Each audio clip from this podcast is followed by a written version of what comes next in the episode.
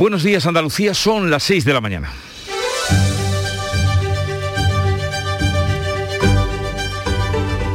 Despierta tu mente, descubre la realidad. En Canal Sur Radio, La mañana de Andalucía con Jesús Vigorra. En la guerra de Ucrania, Rusia no muestra intención alguna de dejar de atacar a la población civil ni permitir los corredores humanitarios en su intención de rendir el país sin oír a la comunidad internacional ni tampoco a las víctimas. Es así como hemos visto bombardear un puente cuando intentaban cruzar un grupo de ciudadanos huyendo de los ataques, incendiar el aeropuerto de Vinicia cerca de Kiev o periodistas internacionales saliendo de su residencia en llamas. La Oficina de Naciones Unidas para los Derechos Humanos ha informado este domingo de que han registrado ya más de 1.100 víctimas civiles confirmadas entre muertos y heridos desde que comenzó la guerra en Ucrania, hace 11 días ahora, pero ha admitido a su vez que las cifras reales son considerablemente, o serán, mucho más altas. Ante esta situación, todo el que puede salir del país huye y son más de 1,5 millones los refugiados, según el alto comisionado de ayuda al refugiado, el que se considera el mayor éxodo en 75 años. Y en España, la actitud del gobierno contra la guerra de Rusia en Ucrania y el envío de armas a este país ha abierto de nuevo las diferencias entre los socios del gobierno. El presidente Sánchez mantiene que el gobierno está en el lado correcto de la historia. Y en ese lado está también Yolanda Díaz, más no otras ministras de Podemos como Irene Montero o Ione Belarra. La coalición de gobierno, una vez más, queda en entredicho. La guerra está ocasionando un importante incremento en el precio de muchos productos en el mercado, tensiona la distribución y dispara el precio de la energía. La luz alcanzará hoy, este lunes, su precio más caro de la historia. 442 euros el megavatio hora, son 60 euros más que en el día de ayer y costará 500 euros entre las 7 y las 8 de la tarde. Es consecuencia de la crisis energética iniciada hace meses y acelerada ahora por la guerra. En 12 días se ha doblado su precio. Subidas que en muchos hogares van a desestabilizar la economía doméstica.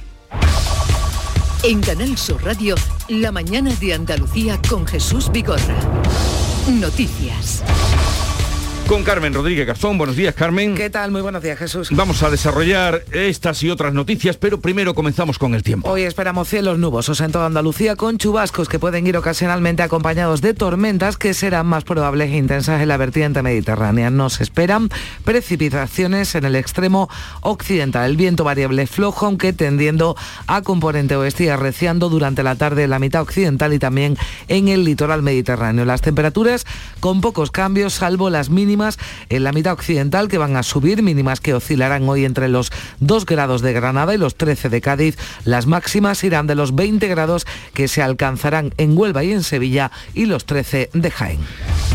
Rusia advierte de que seguirán los ataques hasta que Ucrania se rinda. Hoy se cumplen 12 días del inicio de la guerra. Y aunque este lunes habrá una tercera ronda de negociaciones entre Rusia y Ucrania para buscar una solución al conflicto, Putin no lo pone fácil. Este domingo ha hablado con Macron, ha insistido en que solo detendrá la guerra si Ucrania abandona la resistencia. Rusia ha lanzado esta noche un ataque con misiles a Odessa, el principal puerto de salida al Mar Negro, y se han producido nuevos bombardeos en Kiev. Las tropas rusas han atacado el puente por donde huía la población. El presidente Zelensky asegura que castigarán a los culpables.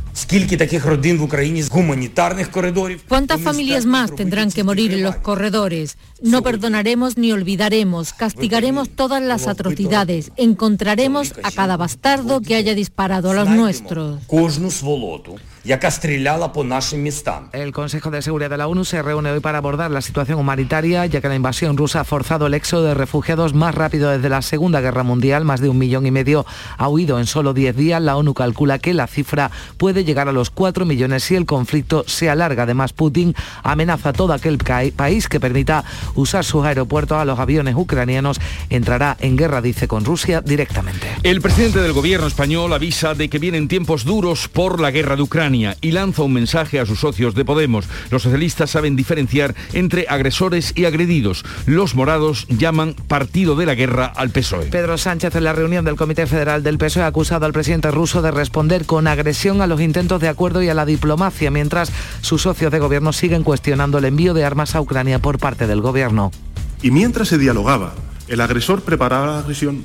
Mientras nos esmerábamos todos, la comunidad internacional, Europa, cada uno de los países europeos, por evitar lo inminente, el agresor negaba cínicamente sus planes y desplegaba sus divisiones esperando el momento del zarpazo. Por tanto, no ha faltado diplomacia. Lo que ha sobrado es agresión. La líder de Podemos, Ione Belarra, considera que la Unión Europea no está haciendo todos los esfuerzos posibles para lograr la paz en Ucrania. Tengo que preguntarlo. ¿Es que estamos haciendo todo lo posible por la diplomacia? Porque yo creo que no. Desde el PP, Esteban González Pón pide a Sánchez que rompa con Podemos. Como primera medida de solidaridad y apoyo con Ucrania, que rompa inmediatamente su coalición de gobierno. No se puede enviar soldados españoles a defender la frontera de Europa al mismo tiempo que se tiene a los que comprenden a Putin sentados en el Consejo de Ministros.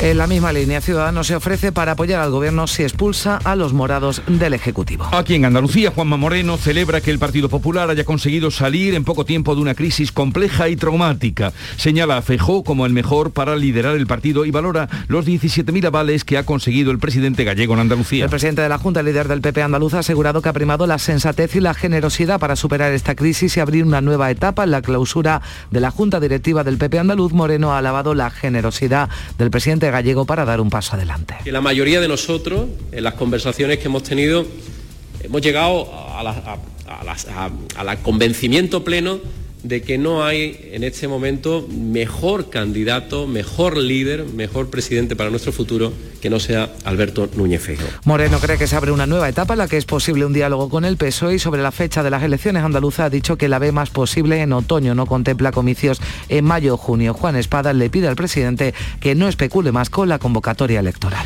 Bruselas se abre a desvincular el precio de la luz de la del gas, como pide España. Hoy lunes el coste de la electricidad alcanzará un récord histórico. La luz alcanza hoy su precio más caro de toda la historia, 442 euros el megavatio hora, 60 euros más que ayer, va a costar 500 euros entre las 7 y las 8 de la tarde.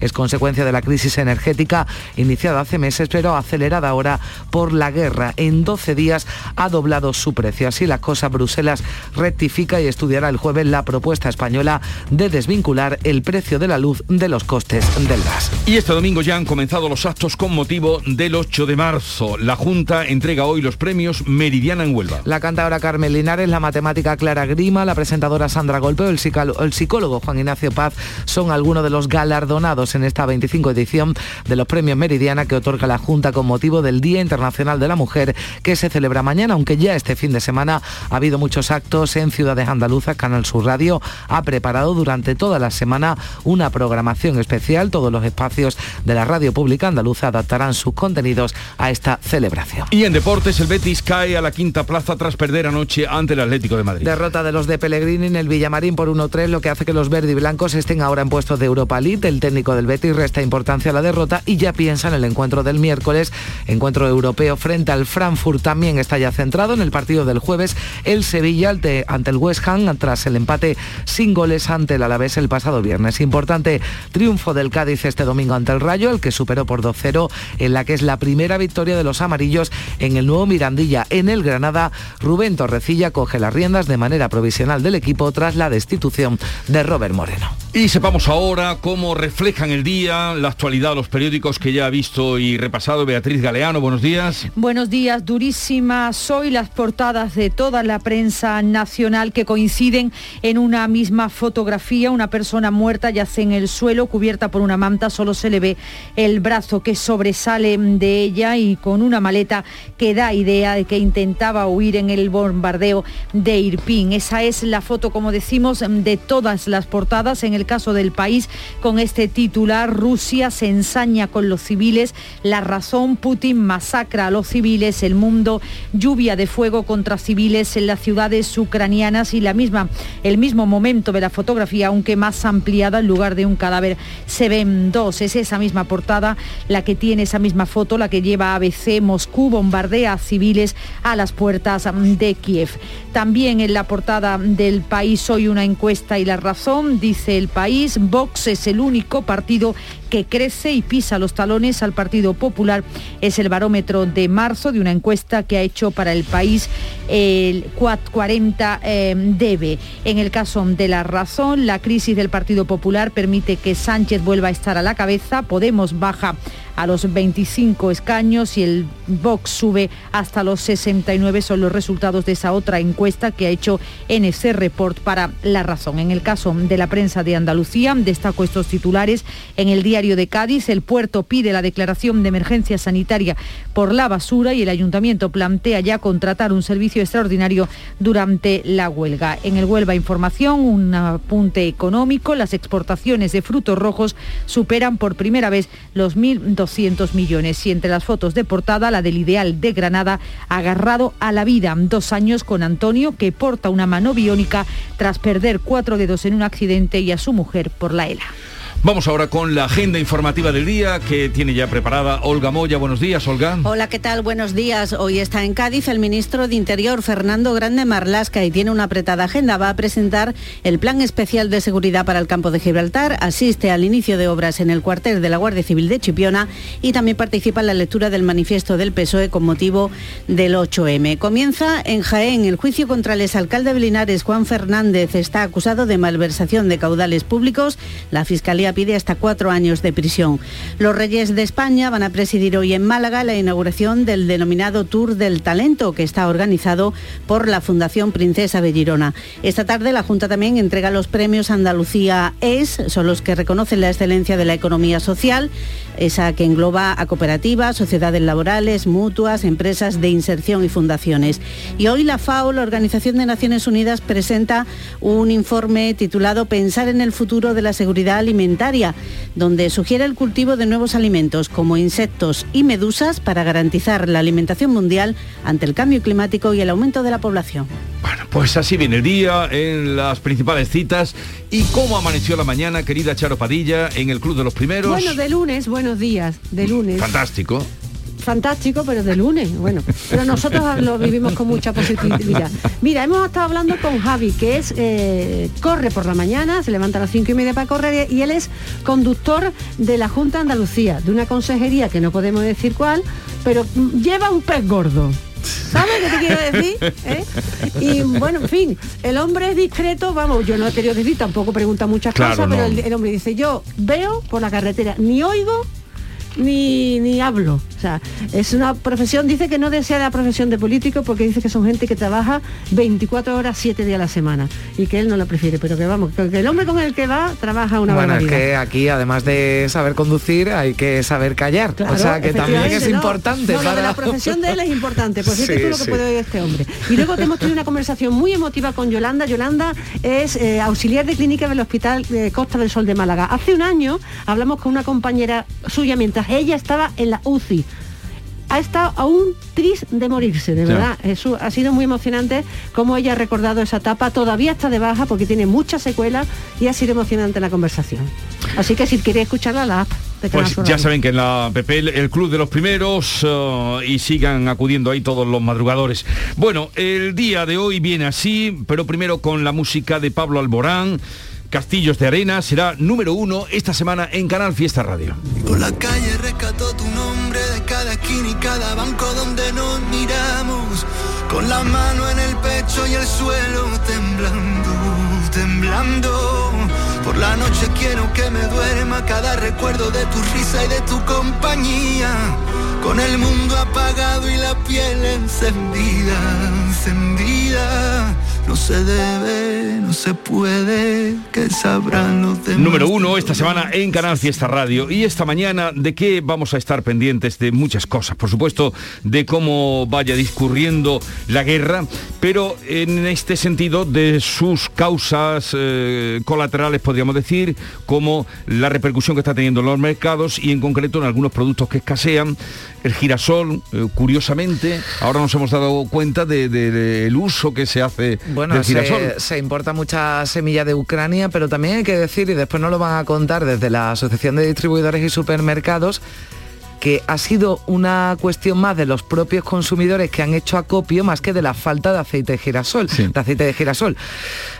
Lo digo porque igual también tenemos que tener mucha prudencia a la hora de decir, ¿no?, en los medios de comunicación que falta, que no falta, porque ya lo vimos con la pandemia, ese acopio que se hizo, Jesús, de papel higiénico, que nunca hubo peligro de que faltara, y ahora pero parece que, sí, que estaría ocurriendo con el aceite de girasol. Pero lo que sí es un hecho que ha subido el precio, ¿eh?, del aceite de girasol. Pero que sí se nota ya en cómo está escaseando, precisamente por esa tensión ahora a acoplar, a hacer acopio. Bueno, hablaremos también del problema que tienen los transportistas. La Federación de Empresarios del Metal, la Confederación de Empresarios están programando una huelga, ya nos dirán, un paro. Tuvieron una reunión importante el pasado sábado y hoy nos hablarán de en qué ha quedado la cosa. También vamos a hablar con Save the Children, que están en la frontera de Rumanía, están allí trabajando, atendiendo, llevan ya desde que comenzó la guerra y nos van a atender esta mañana a partir de las 9, así como nos atenderá también el profesor de Derecho Penal Internacional de la Universidad Complutense, Manuel Ollé, para, están huyendo ustedes, estamos oyendo todos, esa posibilidad de procesar por delitos de crimen contra la humanidad, se oye todos los días, a Putin. Sí. ¿Eso qué recorrido tiene? Vamos a hablar con este experto que nos diga si eso se podría castigar o no, llegado el momento que la guerra se pare, que tendrá que pararse. Luego vamos a hablar, vamos a tener como invitados a partir de las 10 a un ucraniano residente en Dos Hermanas, es profesor de canto en la Escuela de Música de Marchena, se llama Dimitri Sidorov, y con él nos vamos a acercar, con él y con otra profesora también ucraniana, a la realidad que están viviendo esas personas que llevan aquí su vida, su trabajo, y tienen allí al resto de la familia. Con la preocupación normal, ¿no?, y lógica de todo lo que está ocurriendo en su país. Francisco Romero vendrá por aquí, como todos los lunes, para echar una mano, y a partir de las 11 de la mañana, ya con Yuyu y todo el equipo, en un tono más festivo, vamos, no obstante, a hablar de un libro que ha sido ha tenido una repercusión desde su aparición. Se llama Nadie lo sabe, lo ha escrito Tony Gratacos, que es un compañero nuestro, periodista. Es su primer libro, es un libraco enorme, pero cuenta noveladamente, en un thriller, la otra vida de Juan Sebastián Elcano una vez que llegó aquí después de la vuelta al mundo. Tiene una pinta estupenda el libro. Sí, sí. Yo he estado con él este fin de semana, ya te digo, es un libro bastante gordo, pero está muy interesante para recrear ese ambiente que podía haber aquí en el siglo XVI, nos acerca muy bien. Bueno, de todo esto tendrán información. Y ahora sigan las noticias en Canal Sur Radio. En Canal Sur Radio, por tu salud, responde siempre a tus dudas. Aumenta la obesidad y se estanca la actividad física. Este lunes en el programa analizamos estos preocupantes datos, frutos de la encuesta de la Sociedad Española para el Estudio de la Obesidad, con tus llamadas en directo y los mejores especialistas también en directo. Envíanos tus consultas desde ya en una nota de voz al 616 135 135. 616 135 135. Por tu salud, de lunes a viernes, desde las 6 de la tarde, con Enrique Jesús Moreno. Súmate a Canal Sur Radio, la radio de Andalucía.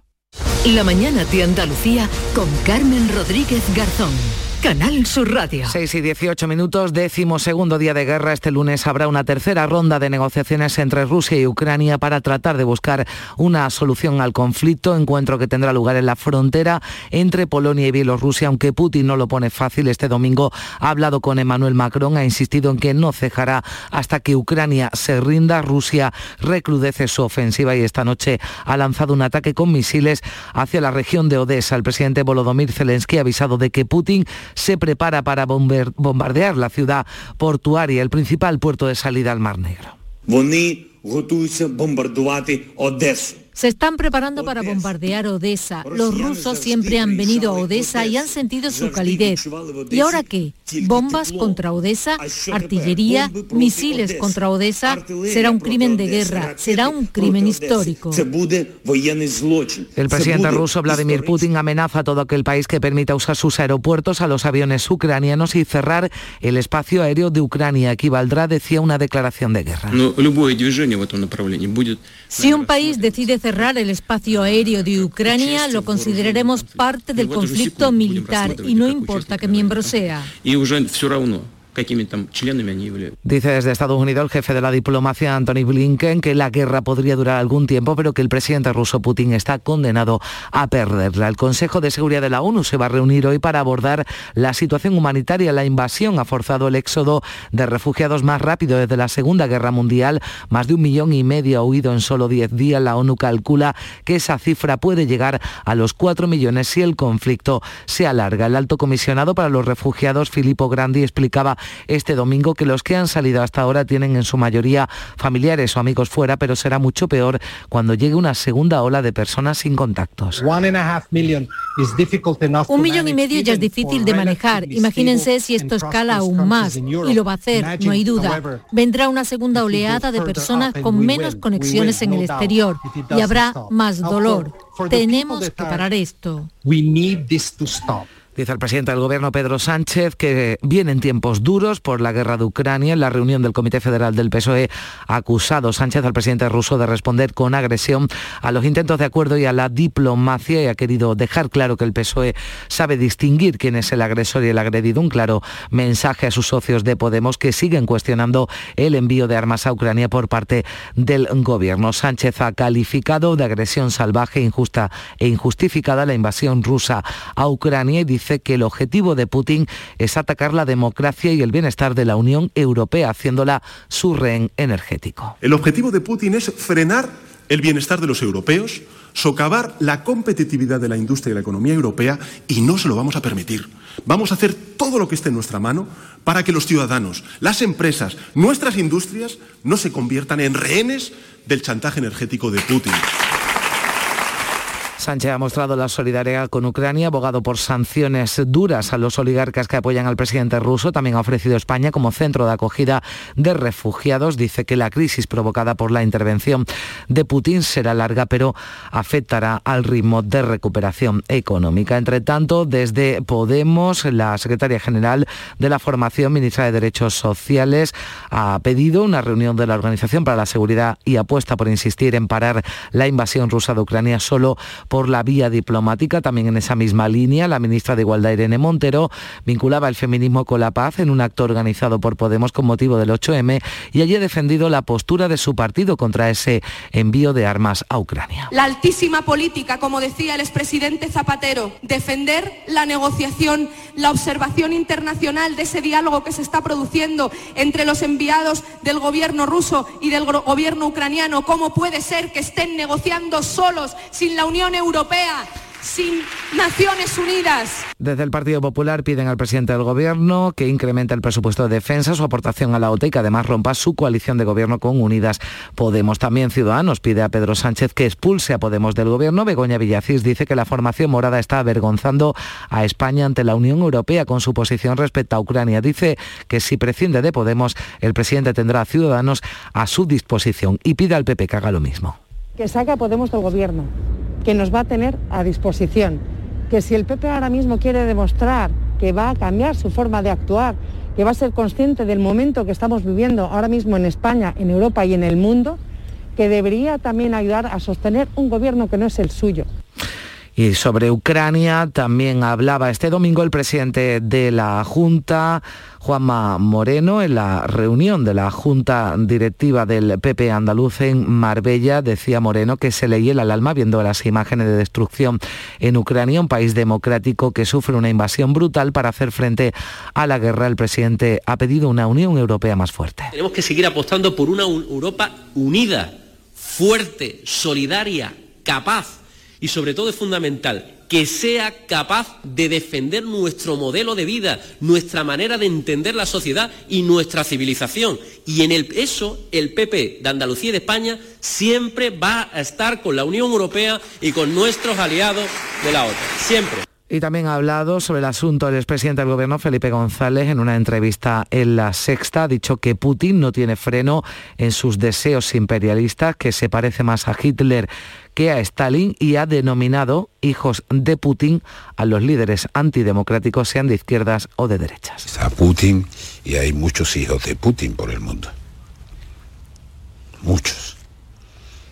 Están ganando esta... digamos, guerra de opinión.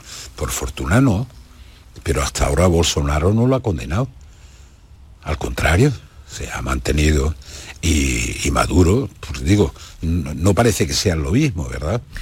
Y un autobús fletado por un coleccionista malagueño con medio centenar de refugiados ucranianos viaja ya a la Costa del Sol. Vicente Jiménez y Fergán, coleccionista de arte fenicio, tiene un hijo ucraniano, guarda una estrecha relación con el país. En principio quería traerse a una familia de amigos, para ello viajó en su coche a Cracovia, pero una vez allí, al ver el drama en los campos de refugiados, pagó de su propio bolsillo. El autobús lo ha llenado de mujeres y niños y ya están de camino. Aquí me encuentro en el autobús lleno de ucranianos que van para Málaga. Ha sido para mí un placer ayudaros a todos. Say hello to the all the Málaga, all the Spanish with you. Y nada, espero que en un par de días estéis en Málaga y que os ocupéis. Y en Huelva, decenas de familias preparan sus casas para acoger en ellas a mujeres y niños que huyen de la guerra en Ucrania. Hace casi 20 años que una asociación onubense comenzó a tejer lazos con el pueblo ucraniano, lazos que continúan hoy. Desde 2005, ADANUD, esta asociación onubense de amigos de niños de Aucanía, trae a la provincia en vacaciones a pequeños con problemas de salud. El caso de Olga, que tenía 11 años la primera vez que vino a Huelva de la mano de esta organización, ahora tiene 23 y escapa de la guerra en su coche con su madre y una prima. Quiero decir que todos nosotros, yo y mi familia queremos vivir en Ucrania. Ahora yo voy en camino, pero quiero volver a casa. Yo quiero volver a casa y vivir mi vida, pero no puedo. Y hoy se actualizarán los datos de la pandemia. Los últimos son del viernes en Andalucía, cuando la tasa de incidencia se situaba en 280 casos por 100.000 habitantes.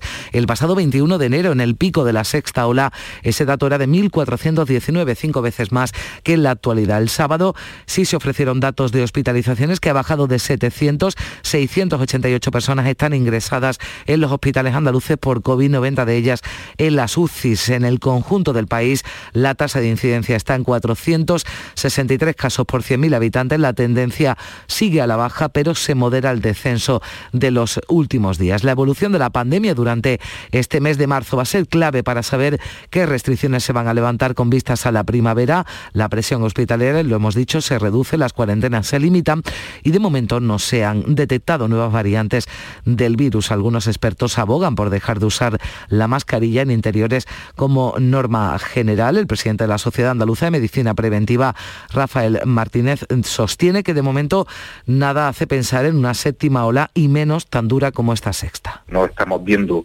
que haya una aparición de nuevas variantes que puedan suponer un cierto peligro para nuestra población en las próximas semanas, y eso nos hace también ser ciertamente optimistas con la baja probabilidad que creemos que hay ahora de que tengamos una séptima ola que sea realmente impactante como esta última que hemos tenido. Una sexta ola con muchísima presión hospitalaria y con un exceso de mortalidad también muy importante. Y el presidente del Gobierno ha vuelto a señalar, sin concretar fechas, que pronto se va a suprimir la obligatoriedad de las mascarillas en el interior de los edificios. Ministerio de Sanidad y Comunidades Autónomas van a concretar esta semana el nuevo sistema de vigilancia del COVID. Se reúnen en Zaragoza para establecer un control de la enfermedad menos exhaustivo, similar al que se hace con la gripe. Ahora solo se publicarán 2 informes semanales de la evolución del coronavirus. Además, esta semana va a empezar a administrarse la nueva vacuna contra el COVID. Andalucía ya han llegado 10.000 dosis de Novavax. En principio, la pauta será de 2 dosis, y aunque aún no se sabe cuánto tiempo habrá que esperar entre la primera y la segunda, los expertos apuntan a que deberían de ser 8 semanas. Lo que hacen al final es producir una serie de proteínas o introducir una serie de proteínas en el organismo, y esos se comportan como una sustancia extraña que es reconocida por el sistema inmune. Remedan en cierta manera la infección sin los riesgos de la infección. Hablaba de los efectos secundarios, son los mismos que los de las vacunas que ya conocemos. La mañana de Andalucía.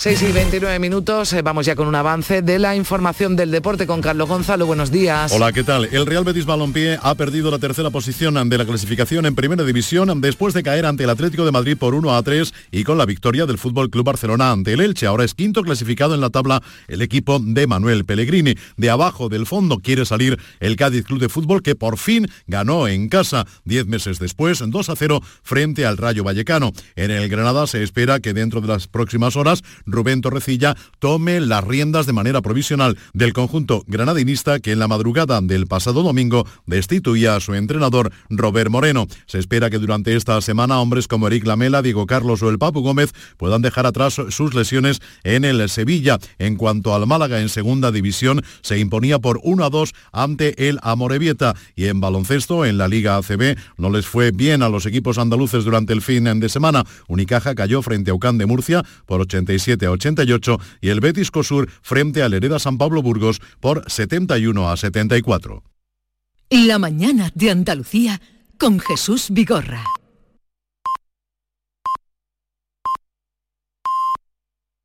Andalucía, son ya las 6:30 de la mañana.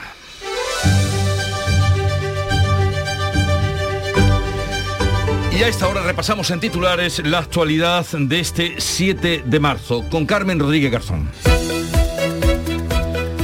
12º día de guerra. Este lunes habrá una tercera ronda de negociaciones entre Rusia y Ucrania para buscar una solución al conflicto. Este domingo ha fracasado el segundo intento de evacuar a civiles en la ciudad de Mariupol. Las tropas rusas han bombardeado un puente a las afueras de Kiev y han matado a una madre y a sus 2 hijos. En coche, en autobús, en tren o andando, 1,5 millones de refugiados han huido de la guerra en poco más de 10 días. Es el éxodo más rápido desde la Segunda Guerra Mundial. La ONU advierte de que en la segunda oleada saldrán los que no tienen familiares ni amigos fuera, y habrá que dar cobijo posiblemente a 4 millones de personas. Andalucía ayuda a Ucrania y en una doble dirección envía y ayuda humanitaria y recibe a refugiados. Un particular de Málaga ha pagado un autobús que trae con mujeres y niños. Un almeriense va de camino en furgoneta para llevar ayuda y traerse a refugiados, y hoteleros malagueños ofrecen cama a estas personas. La guerra tensiona las relaciones del gobierno de coalición. Las ministras Belarra y Montero de Unidas Podemos discrepan abiertamente del envío de armas y acusan de forma velada al PSOE de ser un partido de la guerra. El presidente del gobierno advierte de que la guerra de Putin lo va a hacer todo más duro y más difícil. Pedro Sánchez reúne hoy a empresarios y sindicatos para diseñar un plan de choque. Les va a proponer un pacto de rentas, un plan que pasa por moderar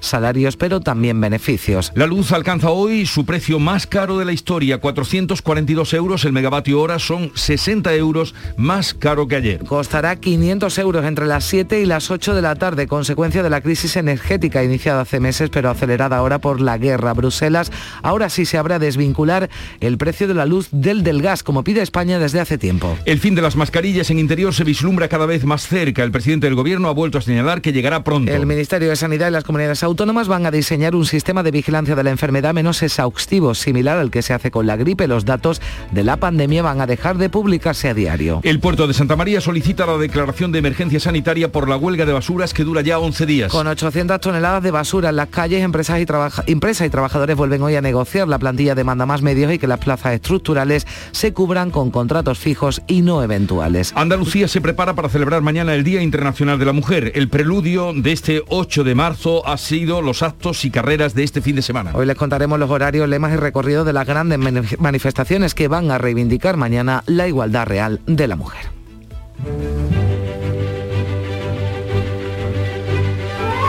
Hoy en el Santoral, 2 santas por una, Perpetua, que fue apresada en su casa junto a sus esclavos y pese a su juventud fue arrojada a la fiera junto a su esclava. Vaya.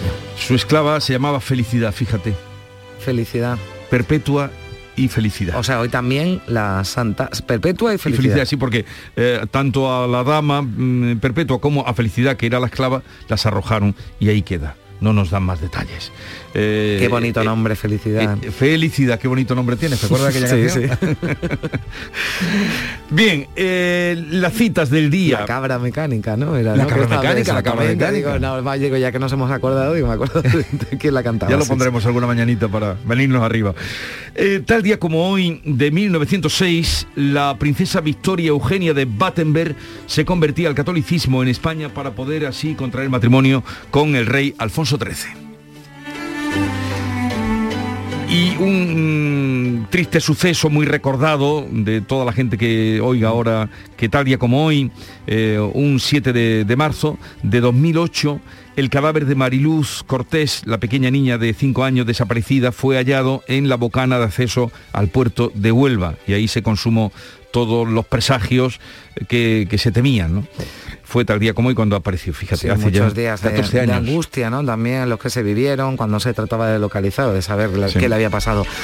a la pequeña. Pues 14 años hacen ya. Pues fíjate. Hoy he traído una cita que no por ser muy evidente, quizá porque la dice una persona como Noam Chomsky, aquel que tanto estudiamos, filósofo y lingüista, tiene 94 años y le hacían una entrevista a tenor de lo que está pasando, ¿no? Y él, que ha sido siempre un analista de lo que pasa en el mundo, Noam Chomsky decía: estamos en un momento crucial de la historia de la humanidad, no se puede negar, no se puede ignorar. Es una evidencia, pero no debemos perderla de vista, ¿no? Noam Chomsky. Sí, sí, lo que decías, ¿no? Son... que puede pensar frase manida, no podemos ignorar lo que está pasando, pero de verdad... De verdad, o sea, no podemos dejar de pensar, ni de preocuparnos, ni de ignorar lo que está pasando, de verdad, porque es un auténtico peligro, y sobre todo cuando escuchamos las últimas declaraciones de Putin, ¿no? Y de cómo plantea esa operación especial, sigue sin llamarle guerra, sí. ¿Eh? Pues por eso también tengamos los ojos abiertos para vivir el momento, que desde luego de la parte que estamos nosotros no es la más dura, indudablemente, con lo que estamos viendo. Bien, vamos a la segunda entrega, querida Beatriz, segunda entrega de prensa, Beatriz Galeano. Bueno, pues vamos con la prensa de hoy, que como decíais, pues habla de la guerra, de Rusia, y con una fotografía en la que coinciden todos los periódicos. Es esa fotografía que probablemente hayan visto muchas de las personas que nos escuchan ya.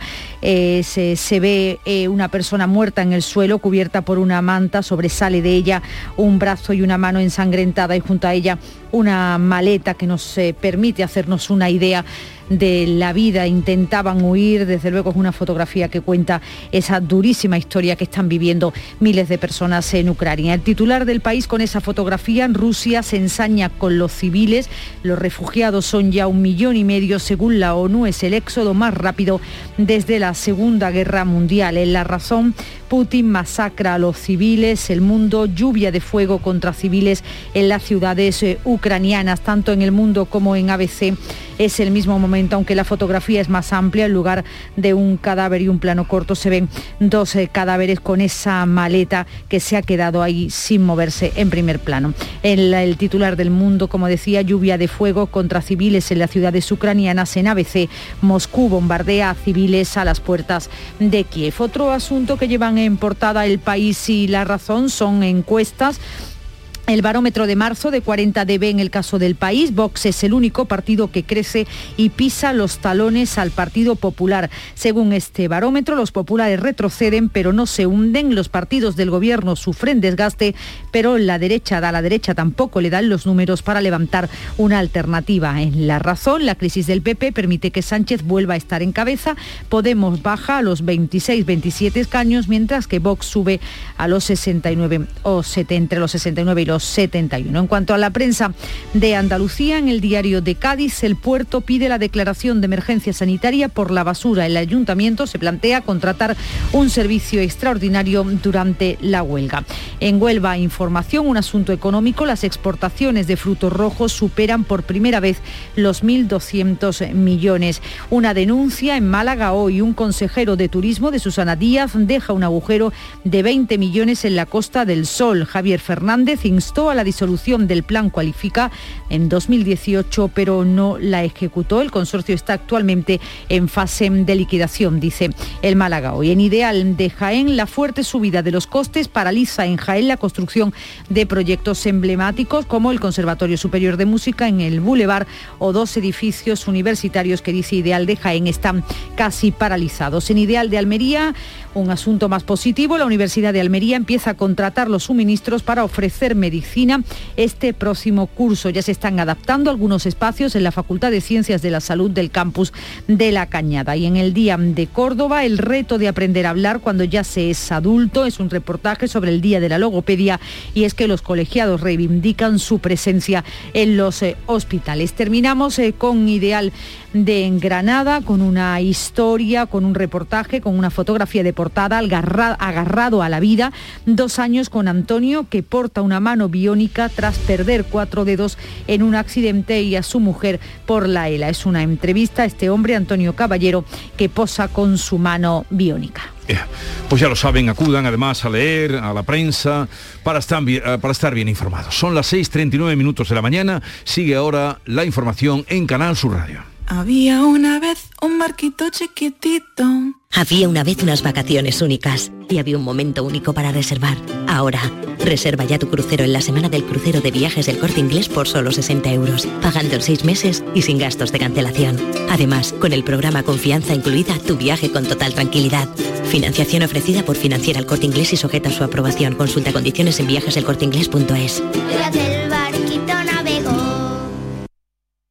Información, cercanía, diversión. Así es la tarde de Canal Sur Radio con Mariló Maldonado. Tu programa de radio de las tardes en Andalucía. Con toda la actualidad y las historias que más te interesan. La tarde de Canal Sur Radio con Mariló Maldonado. De lunes a viernes desde las 3 de la tarde. Quédate en Canal Sur Radio. La radio de Andalucía. La mañana de Andalucía con Carmen Rodríguez Garzón. Canal Sur Radio. Son las 7:20. El Ayuntamiento del Puerto de Santa María en Cádiz solicita a la Junta la declaración del estado de emergencia sanitaria después de 10 días de huelga en el servicio de recogida de basuras. El consistorio ha comenzado ya los trámites para contratar un servicio extraordinario mientras duren los paros y no descarta imponer sanciones a la concesionaria, mientras empresa y trabajadores se van a sentar hoy de nuevo a negociar tras casi una semana sin conversaciones. En las calles del puerto se acumulan más de 800 toneladas de basura. Nos lo contaba el teniente de alcalde de Medio Ambiente del Ayuntamiento del Puerto, Millán Alegre. Tras los numerosos actos vandálicos que estamos sufriendo, de quema de contenedores, de huelga de contenedores, de rebose de contenedores y de no poder atender con todo lo que le gustaría a la ciudad al 100%, desde el Ayuntamiento se solicita a la Junta de Declaración de Emergencia Sanitaria para poder contratar un servicio que pueda mantener la ciudad en unas mínimas condiciones de limpieza. Y en la crónica política hoy publican encuestas El País y La Razón sobre intención de voto. En ambos casos destacan una subida de Vox, la tendencia a la baja del PP y el desgaste de PSOE y Unidas Podemos, que perderían algún escaño. Unas encuestas que se han hecho en plena crisis del Partido Popular, según la que publica El País. De 40 DB, 1 de cada 5 votantes del Partido Popular le da su voto a Vox, que es el único partido que avanza y que superaría el 19% de los votos, 4 puntos más que en 2019. El PSOE perdería 2 escaños respecto a la encuesta del mes pasado y 11 desde los últimos comicios. Ciudadanos apenas logra un pequeño repunte con 3 escaños. En el caso de la encuesta de La Razón de NCR Report también demuestra una tendencia a la baja del PP que beneficia a Vox, que sube casi 8 escaños respecto al anterior sondeo de febrero. El PSOE mejora y se sitúa en los 102 escaños, son 9 más, y Unidas Podemos baja de 27 a 25. En esta encuesta Ciudadanos se queda con un diputado. El presidente de la Junta, el líder del PP andaluz, Juanma Moreno, hablaba este domingo de la crisis de su partido, una crisis de la que decía el PP ha salido en el menor tiempo posible. Ha sido una crisis dolorosa y traumática y ha sido esa salida posible, decía, gracias a la sensatez, madurez y enorme generosidad de los que han dado un paso atrás o hacia un lado. En la clausura de la Junta Directiva del PP andaluz, Moreno ha valorado los más de 17.000 avales de los andaluces, de los populares andaluces, que hasta el momento ha conseguido Alberto Núñez Feijóo. Feijóo, decía, es el mejor para liderar el PP en esta nueva etapa. Alababa su generosidad, la generosidad del presidente gallego para dar ese paso adelante. Que la mayoría de nosotros, en las conversaciones que hemos tenido, hemos llegado al convencimiento pleno de que no hay en este momento mejor candidato, mejor líder, mejor presidente para nuestro futuro que no sea Alberto Núñez Feijóo. Además, en una entrevista al diario El País este domingo, el presidente de la Junta ha dicho que la nueva etapa de su partido, tras el Congreso de Sevilla de los días 1 y 2 de abril, se van a abrir espacios para el diálogo con el PSOE, aunque precisando que también Pedro Sánchez debe facilitar ese espacio de encuentro para resolver los asuntos del Estado. se va a abrir espacios para el diálogo. Pero dos no dialogan si uno no quiere. Y yo quiero recordar aquí que el Partido Socialista y la soberbia de Sánchez ha impedido en muchos momentos llegar a un acuerdo. Y respecto a la posibilidad de pactar con Vox, Moreno ha apuntado que hay asuntos desde la posición entre ambos partidos, donde la posición entre ambos partidos es cercana, como la integridad de España o la bajada de impuestos, pero otras no, como la lucha contra la violencia machista o el estado de las autonomías. Así pues, dice el presidente, los pactos entre ambos van a depender de la actitud de Vox, de si quiere pasar, decía, de ser un partido que señala los problemas a ser uno que los gestiona. Sobre la fecha de las elecciones andaluzas, dice que las ve más posibles en otoño, no contempla ahora un escenario electoral en mayo o junio. En este sentido, el líder del PSOE andaluz, Juan Espadas, pedía al presidente de la Junta, Juanma Moreno, que deje de especular sobre la fecha de las elecciones autonómicas. A la entrada del Comité Federal del PSOE en Madrid, Espadas pedía al Gobierno que agote la legislatura. Yo creo que debe dejar de especular, ¿no?, y decir a los andaluces realmente si está en condiciones de llegar al final de la legislatura o sencillamente sigue haciendo cálculos electorales para ver cuándo le conviene más, ¿no?, en función de los intereses de su partido. Yo creo que Andalucía se merece un debate propio y se merece un gobierno hasta el último día de la legislatura. El presidente del Gobierno, Pedro Sánchez, se va a reunir hoy con los agentes sociales para instarles a llegar a un pacto salarial que frene la inflación sin poner en riesgo la recuperación económica y sin que las familias pierdan poder adquisitivo. La semana pasada Sánchez anunciaba en el Congreso un plan nacional para responder a ese impacto económico de la guerra de Ucrania y también se refería este domingo a ello en el Comité Federal del PSOE. Podemos hacer muchas cosas para poder frenar este impacto inflacionario sobre nuestra economía. Y lo vamos a hacer impulsando, por ejemplo, un gran acuerdo, un gran pacto de rentas entre empresarios y sindicatos. Esta y otras medidas van a formar parte de este Plan Nacional de Respuesta Económica a la Guerra para proteger a nuestra economía, para garantizar que España siga creciendo y creando empleo. Una de las principales consecuencias económicas de la invasión de Ucrania la estamos padeciendo, la subida de los costes de energía. La luz marcará hoy un nuevo récord histórico con un precio medio de 442,5 € el megavatio hora, lo que supone una subida de más del 17% respecto al coste de este domingo. La franja más horaria, atención, será la horaria más cara, será entre las 7 y las 8 de la tarde, cuando llegaremos a 500 € el megavatio hora. Bruselas, entre tanto, rectifica y va a estudiar el jueves la propuesta española de desvincular el precio de la luz de los costes del gas. Lo avanzaba Charles Michel, el presidente del Consejo Europeo. Así se hará si se abordará en Versalles durante la cumbre de líderes de la Unión. La Comisión Europea ha sido reticente por razones técnicas a desvincular el precio del gas del de la electricidad, pero tendremos ese debate en Versalles. Veremos si encargamos un cambio en la legislación. Y la guerra de Ucrania ya se nota también en los supermercados andaluces. Los aceites de girasol y de otras semillas han sido los primeros productos en verse afectados. La mayoría de las cadenas de alimentación han decidido restringir la venta a un máximo de 5 unidades por cliente. Además, ya se nota un aumento del precio. Rusia y Ucrania son dos de los principales exportadores de estos aceites. Y ya hemos visto los primeros clientes que han empezado ya a comprar un poquito de más cantidad, porque prácticamente se ha doblado un precio el aceite de girasol. Estaba a 1 y pico y lo han puesto ahora a 2,19. La guerra siempre conlleva subida de precio. Sobre todo en el aceite de girasol, casi horroroso. Ayer ya subió algo y hoy 1 € más. Y ya han comenzado los actos por el Día Internacional de la Mujer, que se celebra mañana 8 de marzo. En Andalucía todas las provincias acogen actividades para reivindicar la igualdad real. En Almería ha habido carrera contra la violencia machista, en la que ha participado la presidenta del Parlamento andaluz, Marta Bosquet. La organizaba el ayuntamiento de esta ciudad. Esta carrera es todavía una necesidad de seguir luchando por la equidad, por la igualdad de derechos de hombres y mujeres, y sobre todo por la necesidad de seguir fomentando los valores en educación y en corresponsabilidad. Así que mientras persistan esas diferencias, pues habrá que seguir corriendo con todas las fuerzas, tanto hombres y mujeres, para conseguir esa igualdad. Además, en Madrid, la ministra de Igualdad, Irene Montero, ha instado a meter el acelerador para sacar adelante iniciativas legislativas en materia de igualdad. En estos 2 años que quedan de legislatura, nosotras tenemos la conciencia clara. Hay que correr. Y tenemos que correr, primero, porque mientras siga habiendo una sola vulneración de un derecho humano para cualquier mujer en este país, esa mujer merece que corramos. Esa mujer se merece toda nuestra urgencia.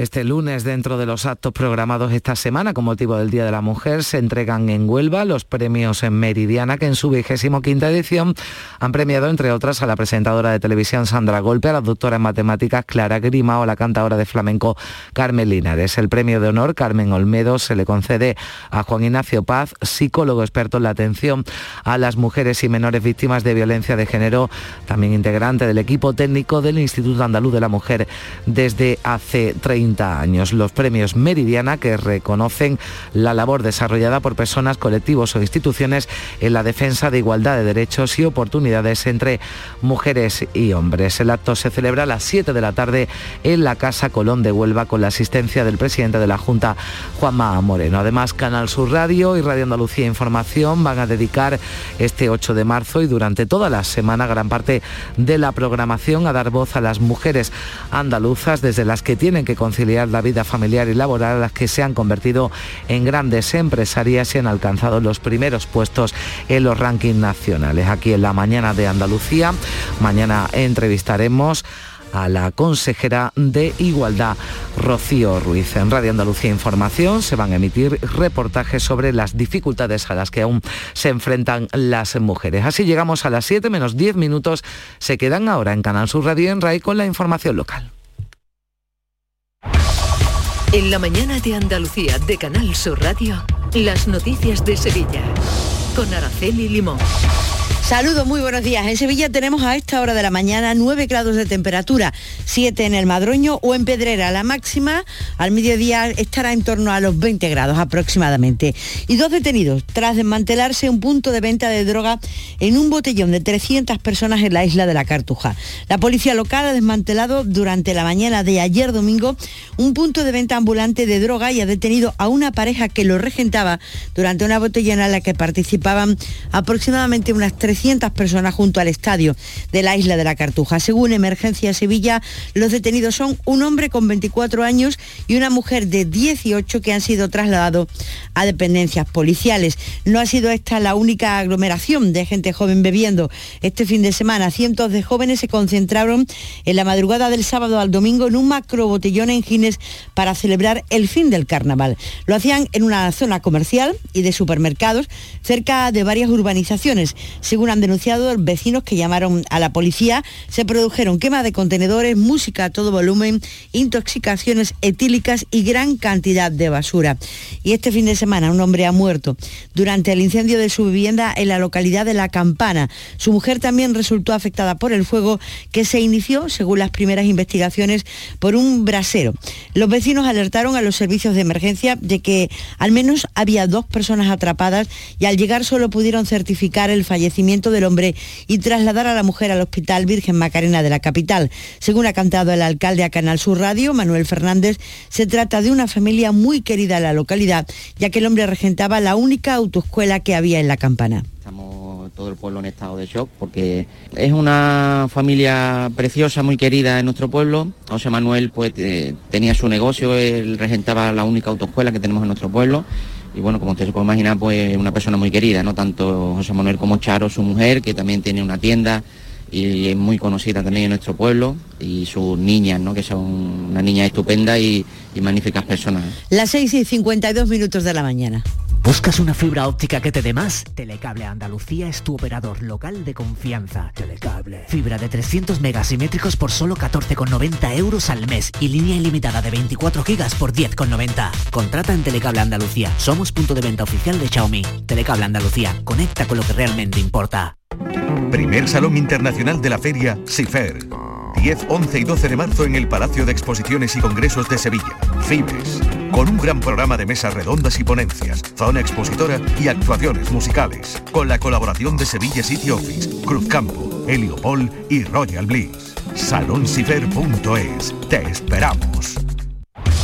En Canal Sur Radio, las noticias de Sevilla, Hoy es el primer lunes de Cuaresma y hoy se celebra el Vía Crucis de las Hermandades y Cofradías que este año presidirá nuestro Padre Jesús del Soberano Poder en su prendimiento.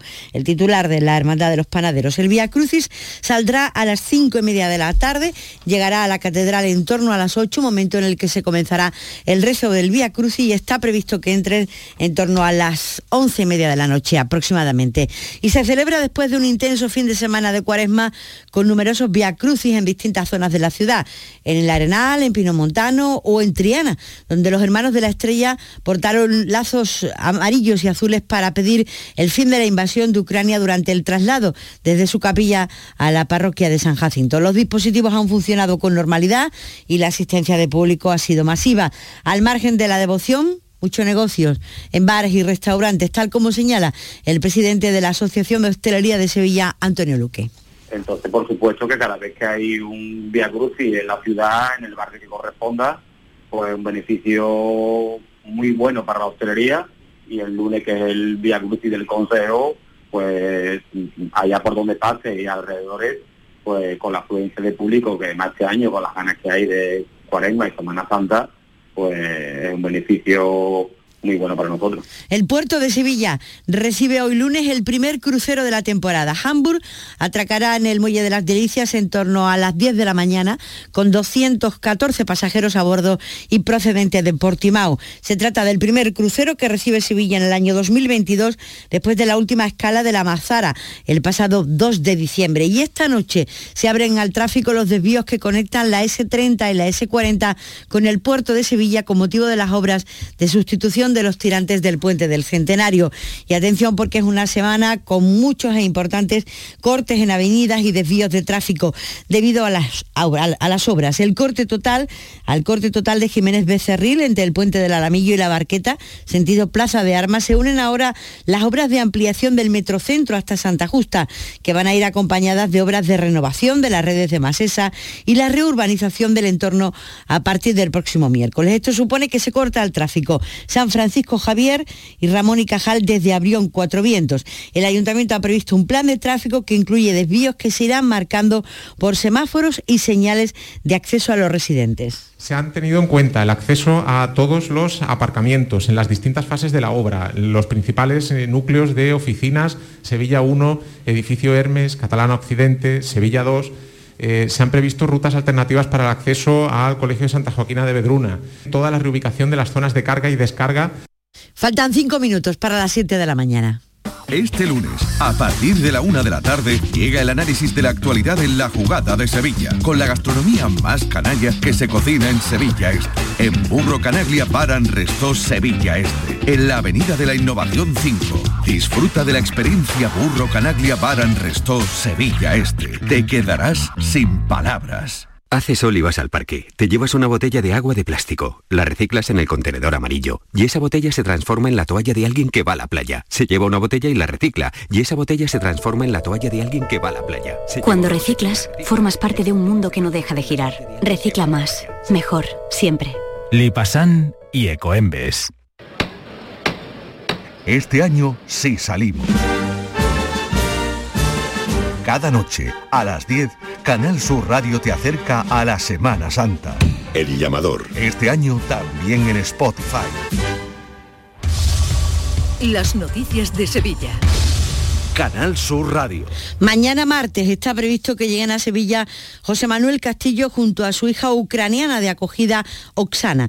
En total, 8 personas viajan en una furgoneta hacia Alemania tras el encuentro del sábado entre este sevillano y la joven ucraniana que tantos años ha vivido en nuestra ciudad, pero que se encontraba de vuelta en Kiev cuando se produjo la invasión rusa.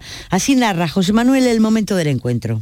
Cuando una persona como es Oksana, que ha vivido con nosotros muchos años, que te llama papá desde hace mucho tiempo y pasan los días de las explosiones y te contaba y te describía la situación y te transmitía el miedo que pasaba, y ha sido realmente emocionante, gratificador, no hay palabras. También está previsto esta semana que llegue a Sevilla un autobús con 60 refugiados desde Ucrania. Lo ha fletado la iglesia ortodoxa de la calle Santa Clara. Muchos de ellos seguirán hacia varias localidades de Huelva, otros se quedarán en hogares sevillanos. Según ha contactado el párroco de esta iglesia y promotor de la iniciativa, vienen muchos niños pequeños. Más vienen de Donetsk, de Kharkiv, que es destrozada, no tiene casa, que ya ha perdido todas sus viviendas. Tiene de 2 años, de 3 años, tenemos mucho de esta edad. Y continúan igualmente varios puntos de ayuda abiertos para la recogida de material como ropa de abrigo, medicinas o alimentos para los niños. En la propia iglesia Santa Clara, en los colegios de médicos, enfermería o en la ONG SOS Ayudas Sin Fronteras, formada por personal de emergencia y donde también se puede colaborar como voluntario, tal como explica su presidente, el bombero Javier Rivas. Una ayuda nunca se rechaza. Si hay gente que quiere colaborar, si hay personas que quieren colaborar, evidentemente pueden hacerlo, se pueden preparar en el grupo y integrarse en el grupo. De hecho, algunos vecinos ya están llegando de las zonas, están llegando y se están ofreciendo. Y el campo sevillano espera que llueva en los próximos 15 días para al menos poder mantenerlo sembrado. El girasol, que todavía está en periodo de siembra, el trigo o la remolacha. Las leguminosas también necesitan humedad del suelo y ahora está en juego el futuro del algodón.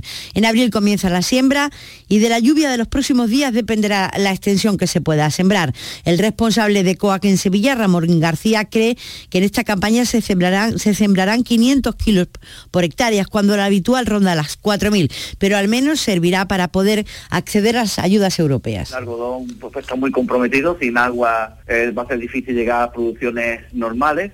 Siguen las noticias en Canal Sur Radio.